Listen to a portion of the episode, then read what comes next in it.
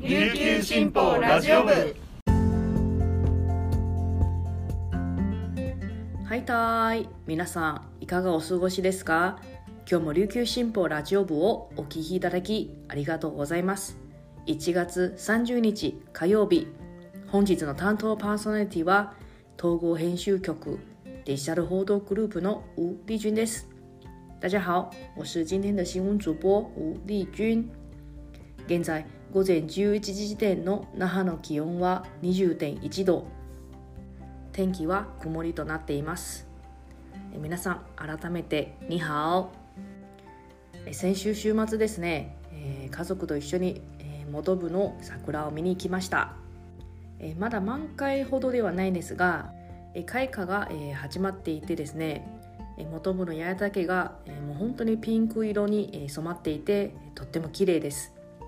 え実はですね、えー元部半島はですね桜の季節に、えーある、えー動物もやってきます。皆さんはご存知でしょうか、えーそれがですね、えクジラっていうことです。私はですね、え十数年前、え一度ホエールウォッチングに行ったことがあります。当時はですね、え琉球大学で留学していてハンガリーアメリカ、えーそしてタイから来た留学生たちと一緒に行きました。えーみんながですね本当に興奮してて、えー船に乗って、えークジラを待っていました。えーただしその日がですねもう波が高くて高くて、えー船酔いで、えー本当にしんどかったです。えーそしてですねそのアメリカから来た留学生がですね、えーもう耐えきれずもう海に向かって、えー吐きました。えーその瞬間にですね、えークジラが、えー飛び上がって、えーみんなもですねその留学生のことを忘れていてもう本当にクジラに向かって拍手をして写真をパチパチパチと、えー撮っていました、えー皆さんもですねこの季節ホエールウォッチングに行かれる方、えーぜひとも、えー波が高くない日の方がいいですね。それではこの時間までに入った沖縄のニュースをお届けします。はじめのニュースです。那覇市の国際通りでデジタルサイネージ電子看板を活用した情報発信の実証事業が今夏から始まります。沖縄電力と那覇市国際通り商店街振興組合連合会琉球新報社の3社の取り組みです。通り沿いの沖電の設備や県所有の街灯にデジタルサイネージ計98台を設置します。観光やイベント防災などの情報のほか企業広告やニュースを発信します。3社が29日発表しました。街のにぎわい創出安心安全な街づくりに寄与するエリアマネジメント活動の体制確立に向けて内閣府の沖縄振興特定事業推進費を活用して実施します。約1.6キロの国際通り沿島の沖電の路上機器49機と県南部土木事務所の該当中49本に計98台のデジタルサイネージを設置します。次のニュースです。コジャケーション南城市長のセクハラ疑惑を受けてハラスメントに関する市職員アンケートを実施した市議7人が29日県庁で記者会見を開き結果を公表しました。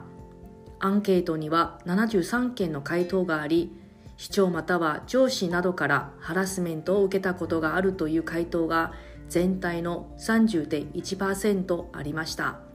自分以外の人がハラスメントを受けているのを見た聞いたという回答も計46.6%に上りました。アンケートで尋ねたハラスメントの主体は市長や上司を想定しており市役所内のハラスメントが放置されている可能性があります。アンケートを実施したのは昨年12月の市議会定例会で特別委員会の設置を求めていた野党中立無会派の市議7人で作る南城市ハラスメント問題調査検証議員連盟です。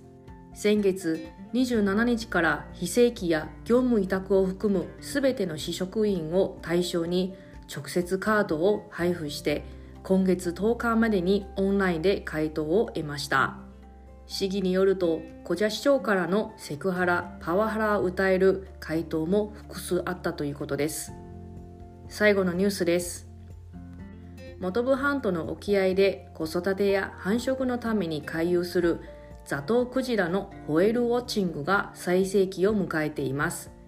29日に報道関係者向けの体験会があり本部町と家島の間の海域で親子のクジラが寄り添って泳ぎ時折ブローと呼ばれる潮吹きをする様子が確認されました。本部町の平武康町長らは同日春一番クジラよ今年もやってきてありがとうと題した記者発表を開きました。